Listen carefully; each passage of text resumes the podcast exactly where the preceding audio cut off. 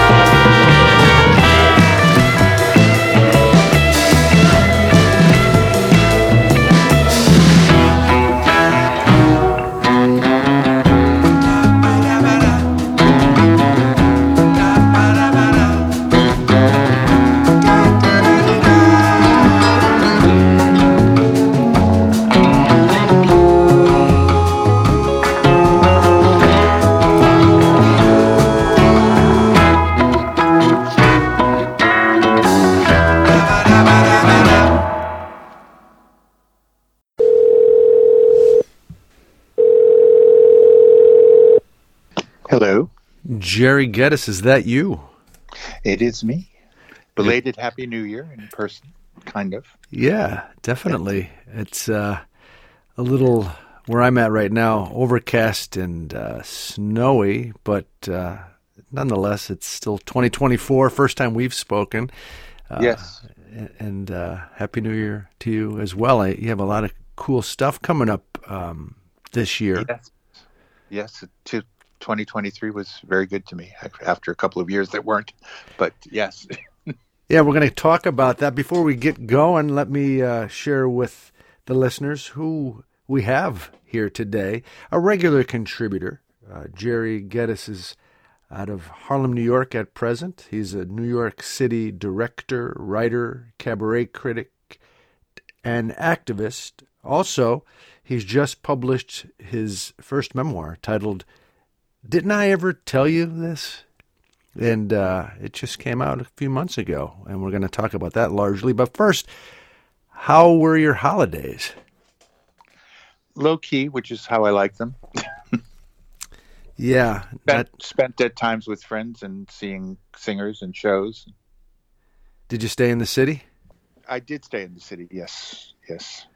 Uh, the week before, I flew out to uh, a mutual friend of ours, Tawanda, in LA, and directed her in a new show that I've written for her. Oh uh, man, uh, that sounds really exciting. It was. Uh, we videotaped it to use as a tool for bookers and promoters and things. So we're hoping that things will happen with it. She was extraordinary as she always is. It's a tribute to Lena Horne, and we're very excited about it. Wow! And how I, you know I I don't recall how you and Tawanda cross paths. I mean, she's she's a kid compared to you and me. You know, right? Oh, completely. Yes, yes, yes. How'd you guys cross paths? Because she's also from the West Coast, as you just mentioned. Uh, she made her debut in New York at Birdland, and I reviewed her. And I got the committee for the Bistro Awards, which is the website for which I review, to come to see her, and we ended up awarding her the Outstanding Jazz Vocalist perform, uh, Bistro Award last year. And through that, I got to know the uh, owner of her record label and producer, and he asked me to get involved in writing something for her tribute show. So I, when I thought of her in her beauty and her talent, Lena Horne would be the perfect person for her to do a tribute to, and so I wrote something, and it's up on its feet and has wonderful musicians and her great performing at the center of it, and it's uh, moving along well, which is one of the exciting things about last year for me, is getting to do that. I should mention her full name. It's Tawanda Susbrick Schwakim. Yes, it is. And uh, she tends to go by just Tawanda professionally, which is why I tend to just say Tawanda. But well, I'm, I'm just proud that I could say her name. It took me a while to yes, work. You say it very well. You say it very well. she helped me. She helped me when I talked with her on the show. So when you say you wrote something for her, you have, uh, what? It's it's a, a tribute, I guess, to Lena Horne. It's a, tri- it's a tribute, but it's got uh, text as well as songs. So it's it talks about her life, and at some points, Tawanda actually becomes Lena on stage. Wow, this could be uh, Broadway. Well, knock wood, but who knows? I don't want to say anything to jinx it this early in the process. But that's certainly in my head, theatrical at least, if not Broadway. Yes. Right. I mean, I know you prefer. I guess I don't know. Correct me. I'm sure you will if I'm inaccurate here. You prefer the more intimate setting of a cabaret. Uh, I, uh, but for for some uh, productions, uh, is this something that you think uh, is more a cabaret show, or is this something that could be built? No, I think built more. Uh, first of all, it's it's jazz initially more than cabaret, which is a discussion or debate we could have at another show. Um, but um, my thoughts were theatrical with this from the beginning. Excellent. Because Excellent. she she can handle herself when not singing on stage as well. So it's an interesting well, project that I'm very excited about. You'll keep us you'll keep us posted on that. As you said, we could talk about that in the future. We could talk about jazz versus cabaret and all, all yes. of that. Um, but uh, right now, I, I, I, know one of the main things that you're excited about and you want to get the word out about, and so are we here at Troubadours and Raconteurs, is the memoir I mentioned. Yes. Didn't I ever tell you this? Now, that was just published at the end of 2023, correct? In November, yes. and uh, it goes back how far? I mean, it it, uh, to your childhood. Well, the initial chapter is a setup of my childhood leading up to me coming to New York City, but the book it mainly is from 1967 to 1995 of my life in New York City. 67 to 95. I So, came to Columbia University in 67. So, and originally from New England? New Hampshire, yes. Yeah. Um, Manchester, which is the largest city in New Hampshire, but it's a small town, particularly compared to New York City. and what are some of the underlining themes of, of this memoir? Well, because it, it was a time of uh, so much upheaval and change and turmoil and progress, actually, that it covers quite a bit. When I got to Columbia, it was the anti Vietnam War movement and the takeover of the buildings by the students and the police in combat gear coming onto campus and growing out of that, the political movement that turned into the gay movement and uh, I was involved with a number of things there, including um, creating the first New York City gay switchboard back in pre-computer days uh, to handle everything from what's a new bar that I can go to to I'm, I'm feeling suicidal because my family threw me out.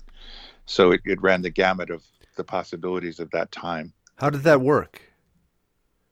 Uh, we, I actually was uh, with a group of friends, and we decided that we needed something to help the situation of, of so many kids that we knew and heard about that were th- literally thrown out and homeless for this happening, and uh, also just any um, political or social injustice that people were feeling. There was no outlet at that point to get advice or get encouragement or just have a shoulder to cry on. And so we had heard that in San Francisco, someone had started a switchboard. We thought it was a great idea. So we got a store uh, owner to volunteer some space above his store. And we put in six phones, and the six of us started, and then other people volunteered to do it as well. And we trained with the police and psychologists and psychiatrists to to prepare for this, and also amassed a great amount of information on just places and people and things in New York that would be either helpful or entertaining for the gay population. And we became a kind of website before there was a website, but using dial-up phones instead. And uh, it was quite successful. And we, the second or third Gay Pride March, we marched under a banner of of our gay switchboard. And this was the end of the 60s, early 70s? Yes, it was early '70s. Yeah. Yeah, that's fantastic. My Yeah. my uh, compliments and my hats off to you. That's a, a huge community service. Yes, it was at the time for sure, and I'm very proud of it. Yes. Did you ever, you know, I just recently had on the program uh, Dustin Pittman, and he was talking about um, the same time period and being in New York City at Stonewall and, and uh, documenting a lot of what occurred with his camera. You know, Dustin Pop, he- Yes. he's known by. Did you guys ever work together? No, I know his name, but I don't. I don't, and I listened to the program, but no, I didn't. Yeah, you. It. It, it, it seems you know New York City at that point, maybe second to San Fran. I don't know. You would know better than me, of course. Uh, was more ahead of the curve regarding how LGBTQ uh, communities were were treated and and were were taken care of. Would you say that's pretty accurate? It's true. Uh, there was a big difference. So that San Francisco literally had a community, but New York is so sprawling and so many, for lack of a better word, classes within the gay community that it never became a solid support community the way San Francisco did. It was just too too many people and too broad a geographical scope, if nothing else. That uh, plus there were people who thought that they were comfortable in New York, and so everybody should be, and didn't care, which is always the case, I guess, in the world. But um, it was second to San Francisco as far as awareness and and progress and pushing for progress. I would say yes. So at this point in time, you were in your twenties. I, I I'm guessing. Yes. Uh, I well, I came here at 17, 18 to go to Columbia. So this was three or four years after that. So yes, very early twenties. And then um, at the same time as the uh, gay revolution was going on, I was starting to work at the public theater and getting into theater and music, and so the the, the two worlds paralleled and collapsed into each other. So this the book does the same, and I'm uh, you know partially talking about the gay switchboard, but also partially talking about working with James Earl Jones and people like that at the public theater, and moving into directing and working with singers as well. Is that what you studied at Columbia Theater? No, um, back in those days, it may still be true, but back in those days, for sure, talking about in New Hampshire about wanting to work in film, theater, or anything in the entertainment world, it was always the response was always, "Well, that's for other people. You need something to fall back on because you're not going to make it in that world." Uh, and so I studied urban studies, which was of great interest to me at the time, and there were some of the leading thinkers on the subject at Columbia. So I enjoyed studying it a lot, but I took a year off and worked in actual urban renewal in New Hampshire, in my hometown, uh, to get some practical experience with it. And I realized that even in Manchester, a small town, the red political red tape was so obstructive that I could never do it in New York. And I knew I was never going to move back to New Hampshire. I was going to stay in New York. So I didn't keep my interest going in that.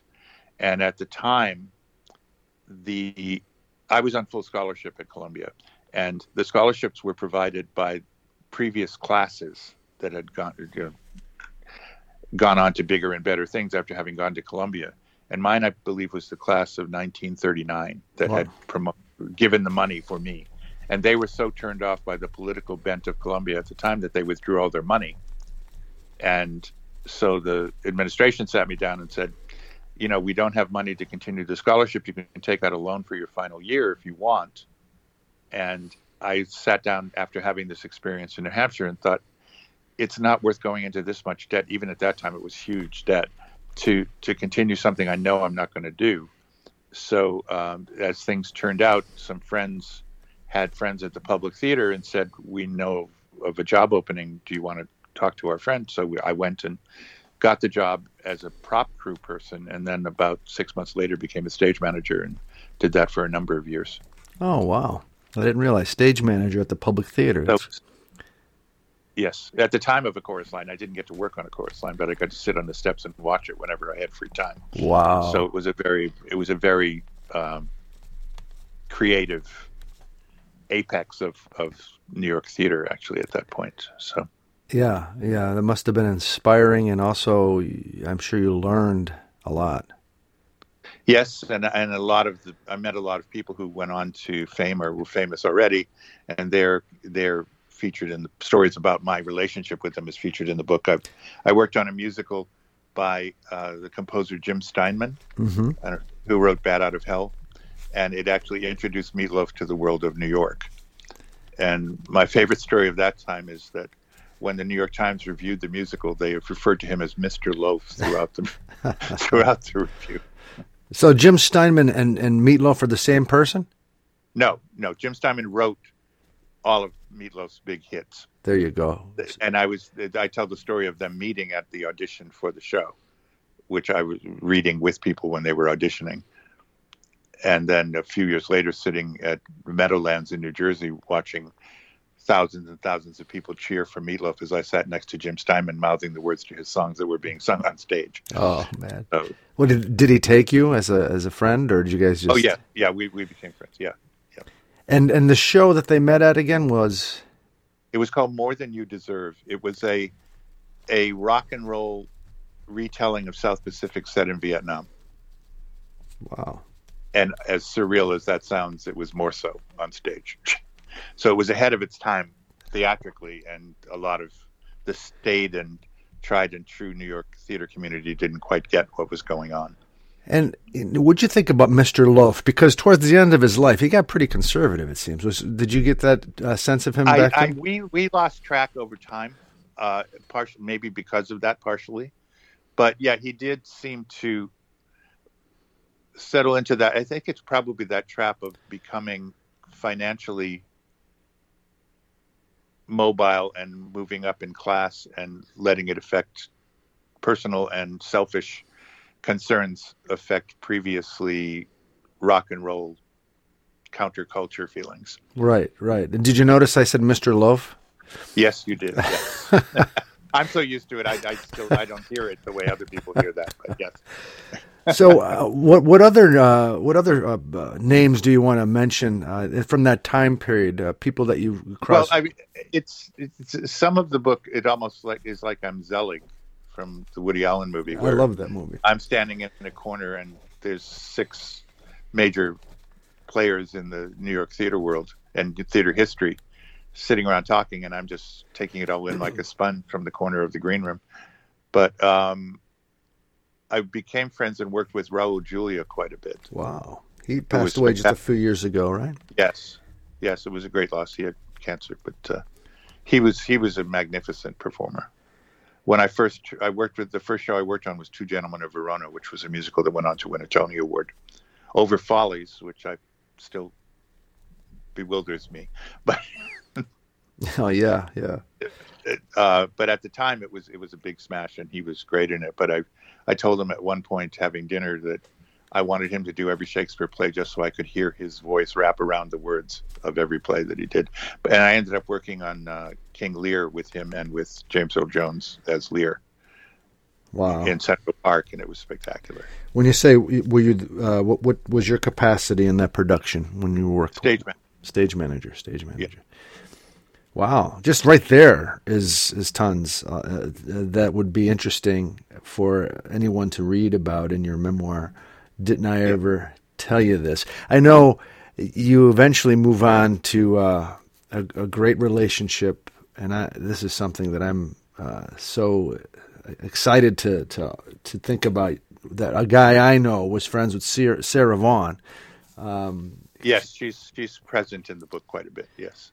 And was that around the same period, or was that later? Um, a bit later, but uh, I really began writing, which is the connection I made with people who knew Sarah, which is how I became friends with her. Uh, as I was ending the career in theater and moving on, because uh, it just wasn't consistent. So I would have, you know, I'd work on a great play and then be unemployed for three or four months. So it was difficult to establish even an apartment of my own, let alone anything else on that kind of uneven and, and unsteady income. So I went on to actually manage a bookstore for quite a while. But I, at that time, I began writing and working in the theater and cabaret and jazz community on the creative capacity rather than the stage manager capacity. And through a friend, I, I met Sarah and we became friends, not not close friends, but friends, and we hung out a lot and have great stories about her. Now, what bookstore did you manage, and where was that? What part of uh, the, the, Well, I did, there were two. The first one was in Herald Square, kind of diagonally across from Macy's. Uh, it was called Laurel Book Center. But then I went on to one called the Bookstore, which is at the bottom of the Chanin Building, which is across from Grand Central Station. Mm-hmm. And it was a small town bookstore in the middle of Manhattan, and I loved it. I worked there for many years, and had a clientele that would come in and say, "What should I read now?" And I got to suggest books and I'm an avid reader along with everything else, and so it was a great outlet for that for me. And at that point, what uh, borough were you living in? And business. I mean, when you first moved, living, uh, I was living on the Upper East Side of Manhattan, 89th Street and Second Avenue. Nice neighborhood. And uh, yes, very nice. As a matter of fact, when we went, I, I went with my partner. I, I I always hesitate when I'm going to say partner or boyfriend or life partner because we weren't able to marry back then. He would have been my husband had he had things been different at that point.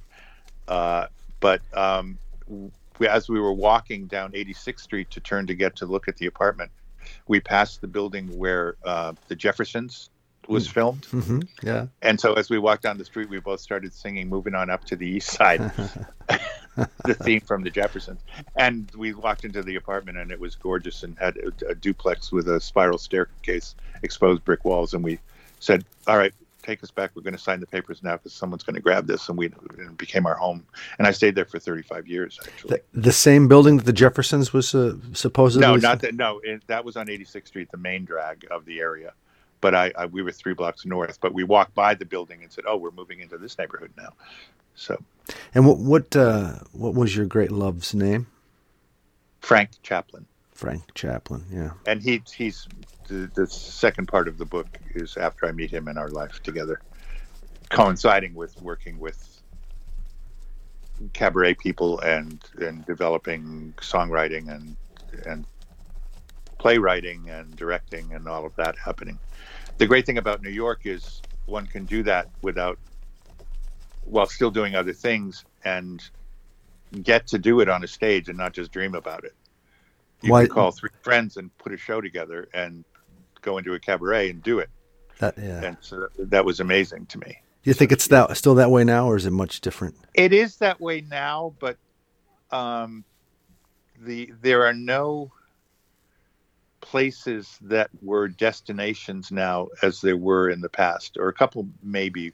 My my favorite place in the city is called Pangea on the Lower East Side, and it can it continues that. But it used to be you would go to a club, and you, even if you didn't know who was performing that night, you'd be reasonably assured of at least seeing something of value, if not absolutely loving what you're seeing. You wouldn't want to run out of the room. But now, if someone can guarantee a full house, the quality isn't important to most of the club owners. And eh. it's a sad situation. But Economics, rather than yes, it's all economics Yeah. more than art, for sure. Yes. Yeah, that that is it's a disease that's you know sort of running across the the globe. Oh, Uh, yeah, it's not only cabaret, it's, it's the arts in general and life in general, actually. So, Yeah. So you know when I when I think about uh, anybody sitting back and writing about their lives, uh, there must be a lot of heartwarming moments. There m- must also be a lot of heartbreaking moments, and and also a sense of your your journey and, and who you are and what the world is. Uh, did any of that occur to you? Any of that happen to you while you were writing? It You're- did when when I started. I, I'll briefly. I think I've told this story in length in another interview with you, but um, I had a friend who was my first friend at Columbia University, who went to Roger, went back to his hometown in Rochester, bought a theater, and became a kind of avant-garde theater producer, writer, performer, and I was unemployed at some point right before a bit, before COVID, and he knew about it because we had talked about it on the phone. And I got a letter, and out of the letter, a check fell. And in the letter, he said, I've been supporting artists in Rochester for quite a while. It only seems natural that I would want to support you while you're unemployed. So if you promise me that you will write your memoir and let me know what your life has been like since I left Columbia, I will pay you a check every week. And so for two months, every week I got a check from him, and I sat home and wrote for eight hours a day. So I had a patron like out of medieval times in my life, and it was amazing. And and the book is dedicated to him and a couple of other friends. But What was his he name? passed before John Borick. He passed before the book was published, but he did get to read the first draft, so I was pleased with that, and it made him very happy. So. That is fantastic. Uh, and then with with my partner Frank, uh, we were at the, the book evolved as the world evolved and New York evolved into uh comments on the AIDS crisis as well because it ravaged the community so tremendously, and uh, eventually my partner succumbed to it, and so it becomes very personal and political in the second half of the book dealing with that on a very personal level, but also on the political and the public level as well. And it, I have read a lot of books and articles about it, but there was a perspective that I thought was lacking of just being on the streets at the time that it happened, and I wanted to have that happen in the book as well. What uh, what was it like on the streets when when uh, the AIDS crisis was occurring? Uh, in a few words, It was it was devastating. First of all, I remember having a conversation with my parents who were not sympathetic to the situation, but saying, I have been at my young age to maybe 10 times more funerals and memorials than you've gone to in both of your lives. And that kind of ever present loss and ever present pain defined the generation at that point. And it was hard to retain any kind of optimism about the situation when you had politicians who wouldn't even say the word AIDS and a mayor of New York who was turning down money in fear of becoming being called gay himself. So people were dying because of his closeted fear. Was he gay? Ed Koch, yes. And he refused. He wouldn't. He, would he turned down millions, and so many people died because he turned down funds because he thought it would be implying that he was too sympathetic to the gay community. Wow. Well, he's a politician. And then we had you know, Ronald Reagan, who took years and years and years to even say the word. Yeah, you know, I uh, mean, so, no matter what. I'm sorry. What was that? No, it was an infuriating time. And if yeah, it's it must have been. Uh, how were your parents? Uh, did they uh, accept you for who you are? No, no, and that's part of the book as well. It's it's a it's a symptom of the times that I had to deal with personally, uh, from both my partner's family here in New York and my family in New Hampshire. I was pretty much disowned. Um, was there, uh, if I recall correctly, because we've you know we've spoken yeah. several times, your uh, partner was yes. uh, Frank. He was an African American male, right? Yes. Was there were, was there any sort of racism that occurred too in, in the community? Like why you dating a black dude, or what maybe to him why you dating a white dude? Well, I'm sure his family felt that, as did mine. Uh, I remember Frank wanted to meet my family, and I didn't think it was a great idea, but he finally cajoled me into bringing him home for a weekend. But before, when I called my family, I said, uh, hypothetically, I'm going to ask you this question: Would you rather I came home with a black woman or a white man? Wow, what a question!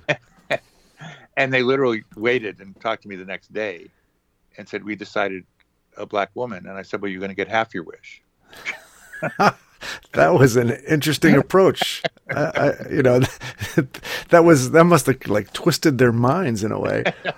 Uh, but the, you know, it's but, but the, they were my parents uh, of that generation of their siblings were the most human of them all and and would have been the ones I chose just socially and politically even though that's not a compliment to their s- social outlook or politics but relatively they speaking were, they weren't bad. situationally they were not racist. They dealt with Frank perfectly normally and well.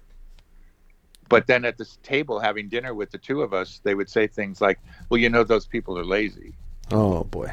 And you know, so it didn't occur to them that this nice man sitting next to them and talking to them was part of who they were expressing hate and ignorance about. It it just it, that connect never happened, and I'm sure there were a lot of people at the time that felt that way. I I just, even now, I mean, I, I, there are probably a lot of people who feel that way. Feel what way? That that one on one things are fine, but as a political group, they're racist. Right, right, and it's all it's it's even more insulting. You know, like no, you're good. Oh, it is. But everybody is. that you come from, you're one of the good. You're one of the good ones. Yeah, yes. you're a credit yeah. to your whatever. You know. Yes. Yeah. So insulting and condescending. You know it.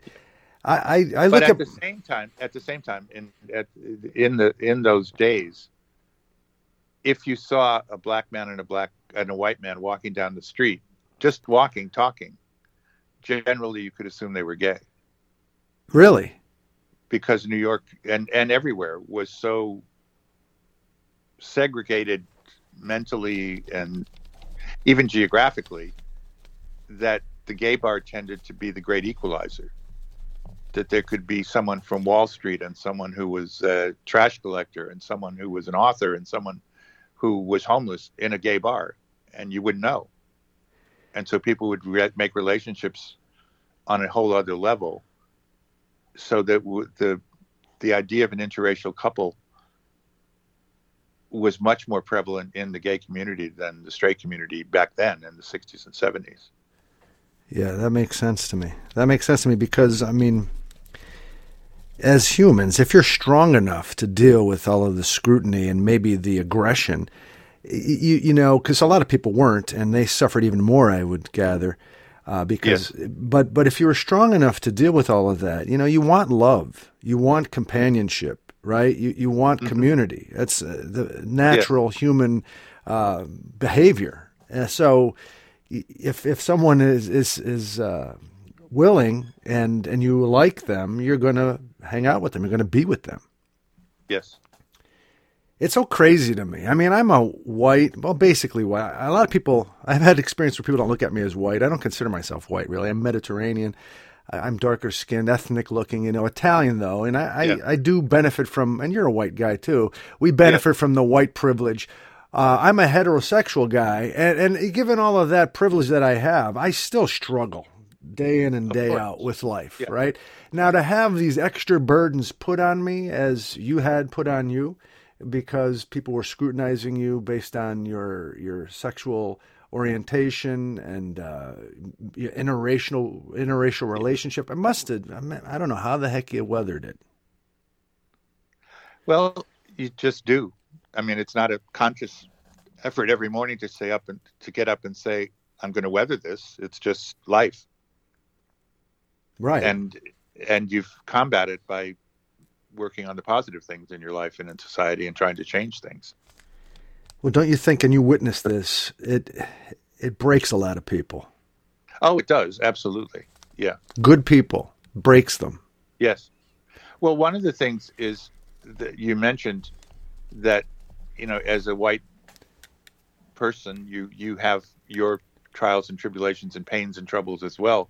But a lot of people, particularly in the situation that's the most favored race or people at the time, tend to feel better about themselves if they slam down on what they consider their lessers.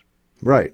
If so, they become worse than elitist. It becomes a way to assuage their own pain is to inflict pain on someone that they consider lower than themselves. Right. Right. Because that... they get some sense of superiority and satisfaction in that, which I understand, but I don't understand. Right. I mean, we all do it to a certain extent. I think, without even oh, knowing oh, it's, it. It's human for sure. Yes. But you know, when you start beating up people, you start actively making uh, someone cry and feel terrible about themselves psychologically and emotionally. Yes. That's just you know that you're not a good you're not behaving as a good person. You know? No, and it's not even something that would even have an inkling in my mind to do. Do you know what I mean? It's just I don't understand how that infection happens and how it exacerbates as time goes by. I don't I don't get it. I, it's so much more fulfilling, satisfying, comforting to not do that, to just be on the positive side of it. But exactly. exactly. But some people can't deal with that. Well, partially because they can't deal with themselves. So I think that's part of where it comes from. Yeah, yeah, we're getting into some really complicated areas here. Yeah. Uh, but anyway, not not I, I th- those elements are floating around in the background of a lot of the second half of my book because of my dealing with the racial aspect and the AIDS aspect and and just getting older and working and living in the city. Yeah, you're in your 70s, early 70s now? Yes, yes. And um, I'll actually be 75 in May. 75 in May. Yes. Uh, and, you know, again, having the opportunity to, to put together this memoir, it, you know, what, what, uh, what did you come out with that you didn't have before in terms of insight, in terms of sense of self in the world? Well, it's interesting. I, when I started it, I hadn't thought of doing it until literally the check fell out of that envelope. I literally hadn't thought of. I've thought of writing, and I, I played around with maybe writing a novel and other things, but not a memoir ever. I hadn't thought of, and uh, I literally wrote the first page and the last page because I knew where I wanted to go and I knew where I wanted it to end, and so I wrote that last page. And that last page is, if you read it in the book now, is the page I wrote that first day. Wow. It's it just I knew where I wanted to go, but I didn't set myself a journey to get there. And so I opened it up. It's not a it's not a memoir that that is set up like on August 14th, the Wednesday at 2 p.m. I did this. It's not that at all. It's much more akin to having a conversation on the phone with you or or talking to friends and reminiscing, which is why I called the book what I did. Uh, so I gave myself leeway that if I was remembering, it's basically in chronolog- chronological order, but if I remembered something related to something I was writing about, I took a detour and talked about that for a bit, and then came back to the chronological story of my life. Do you have it broken down into named chapters? Yes, I, I love that in books, so I, I did that. Do, do you have do you have any of the chapters names that you could share with us? That could be sort of you know compelling. Uh, yes. Uh, well, the chapter of my move to New York is is called "The Merry New Land of Oz," and I'm getting the book out right now to actually refresh my memory. Uh, my my reminiscences of my life, my youth in New Hampshire, is called Pre Broadway Tryout. Um, blind dates and commercial interruptions, birth birth of a salesman, a thousand and one nights on the town.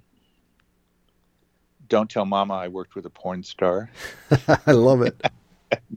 Quiche and condoms. Travel in wartime. San Francisco without flowers in my hair. From Bleecker to Bourbon Street, which is about my time in New Orleans, which is fun. Uh, in my chapter on creating a show in tribute to the great songwriter Jimmy Webb, the title, the chapter title is called "Oh, What a Tangled Web" with two B's. Mm-hmm. Um, Sweet Green Icing, Lost in the Stars. Uh, Mojo's Dum Dum Bullets, Juleps, and Wishes. Uh, Everyday Life, Everyday Death. The White Sheep of the Family. um, and Let's All Go to the Movies is the final chapter. Oh, I love them. Great titles. Great titles. Again, folks, we're talking to our good friend Gerry Geddes here on Troubadours and Raconteurs New York City director, writer, cabaret critic, and activist, among other things. And he's just published his first memoir titled Didn't I Ever Tell You This? And uh, where can people find it? I was just going to say the, the book was published by Premium Book Publishers, and it's available on my website, which is gerrygeddes.com, G E R R Y G E D D E S.com. And it has been available on Amazon, but right now Amazon is causing me nightmares and headaches, so it's not available at the moment. Uh, it's a long story, but somehow they think that I've already published a book that was banned for content, and so they're not allowing me to publish. Although they've had it and sold it, and it sold very well in its first couple of weeks. Right over the holidays, they decided that it was I was not who I said I was, and took the book off their pages. So I'm working with the publisher to get it back on and it will be soon, I hope. But right now, it's only available through the website. Yeah, go direct. Go to go to the website. Yeah. And uh, any, we only have a few minutes left here. Any uh, productions coming up? I, I, did a series for a number of years, uh, pre and post COVID, called Fabulous First Fridays. Right. That's what, I, that's what I was thinking of. And having some of the best people in New York cabaret who don't necessarily get to do their own shows come and do a couple of songs each, usually in relation to either a story I'm telling or a situation I'm. So I do spoken word stuff between the songs, and then I consider them my illustrators, and they do songs to illustrate the stories that I tell. Um, and so we had a very successful one last year in tribute to Jimmy Webb that ran for normally it's one one shot only, but we did that over three months, and it, it was very successful. Um, so we're bringing that back. Plus, I'm working with a wonderful singer named Lisa Vigiano at a new club that's rather elegant. And if you came to the city, we'd definitely go there so you could see it. It's called Chelsea Table and Stage, and it's a real old style nightclub. So it doesn't fit every show, but it's a great space if the show is right for it. Has a spiral staircase coming down into the room, beautiful lighting, great restaurant. It's it's a really nice place. Excellent. On a, on a different level than Pangea, which is a really funky village, edgy cabaret in a very elegant surrounding. You know, this weekend, my wife and I are coming into the city. Uh, we're, we're staying at the Roxy. Oh wow! I was there to see a great jazz person uh, named Mark G. Meadows a couple of weeks ago, actually. Yeah, I hear they have a great jazz club there. Yeah, they do. I, he was at the upstairs because he had so many people coming. They could it it burst the the walls of the downstairs, so they moved him upstairs to a bigger room, uh, their restaurant room. But uh, yeah, the the club is called Django. Right. It's a, it, it's a nice room as well. Yes. Yeah. Well, when we're there, I'll message you, and if you're around, maybe we can uh, meet somewhere. Yeah. But uh, uh, you know, the the 2024 year ahead of us. Last thing I'm asking you for this particular conversation, Gerry, what uh, what are you hoping for?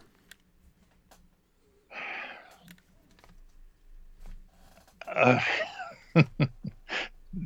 the disappearance of Donald Trump. Me um, too. um, rational, intelligent, human responses to what's happening in the Middle East. I sound like a Miss America contestant saying I want peace on theirs. No, no, no. but those things are just almost overwhelmingly, uh, almost incomprehensible. And the fact that it's still happening after all this time and that so many people still follow that great big lie, it's rather depressing. And uh, yeah, you're talking about not, you're talking about 45, about number 45. Yeah, yeah. yeah that, that's actually the first time I've said the words Donald Trump. I think in two in six years. I usually say 45 or the disgraced former president or things like that. I don't I don't even want to say the name, but. Uh, yeah, I hope you're right. I yeah. hope I hope he di- I hope he does go away this year.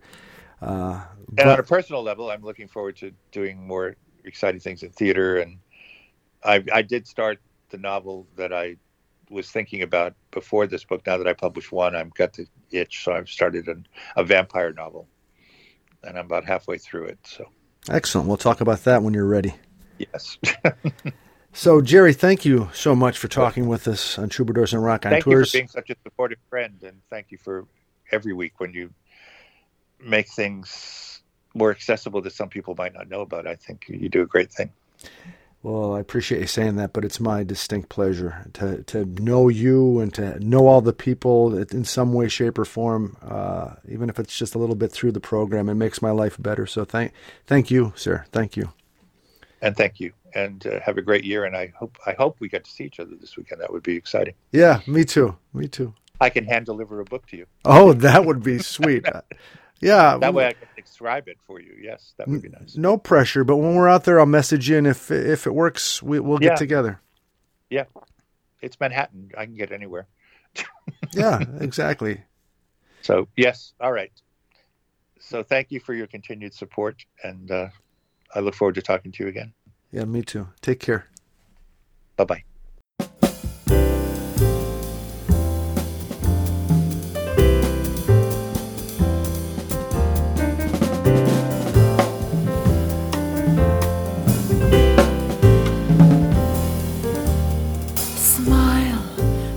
Heart is aching.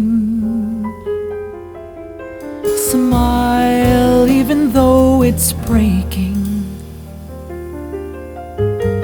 When there are clouds in the sky, you'll get by if you smile through your fear and sorrow. Smile, and maybe tomorrow see the sun come shining through for you.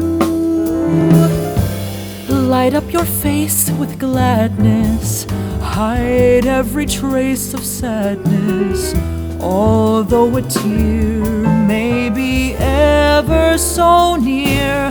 That's the time you must keep on trying. Smile, what's the use of crying? Find that life is still worthwhile.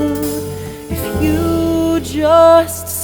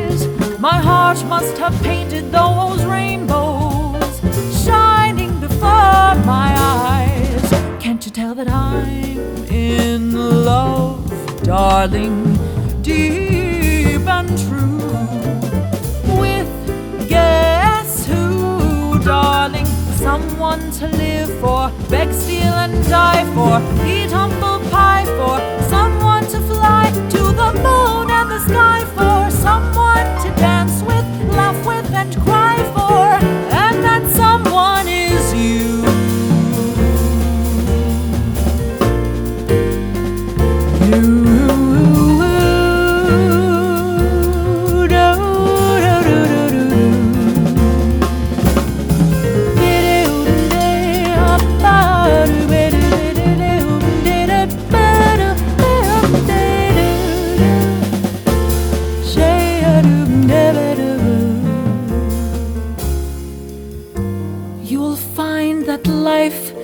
still worthwhile if you just smile.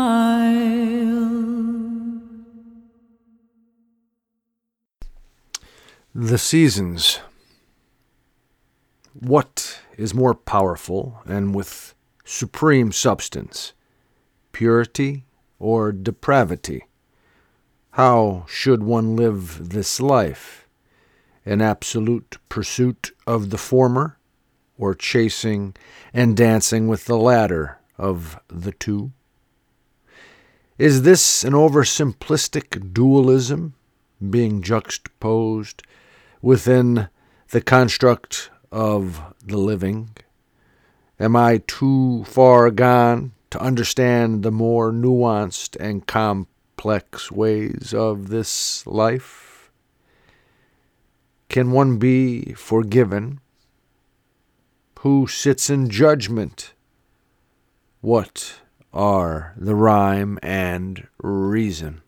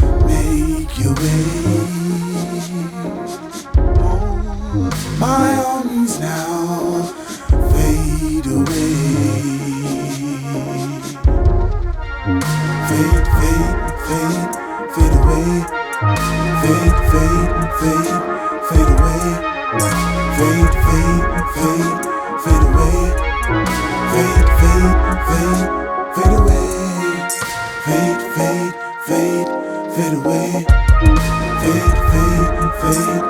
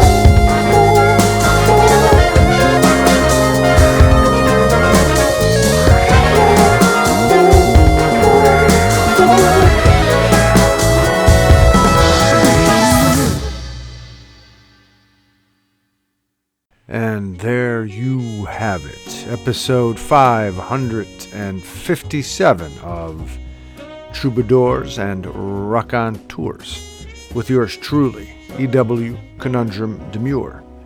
I'd like to thank those folks who made this episode possible. First and foremost, Gerry Geddes. And these musical artists Thelonious Monk, Sacri Cuori, Tawanda Susprick Joaquim, Takuya Kuroda, and Corey King, Branford Marsalis, and Terence Blanchard, too. And of course, I would like to thank you for listening. Until next time, let's give it a go and do our best with this time. Take care of yourself.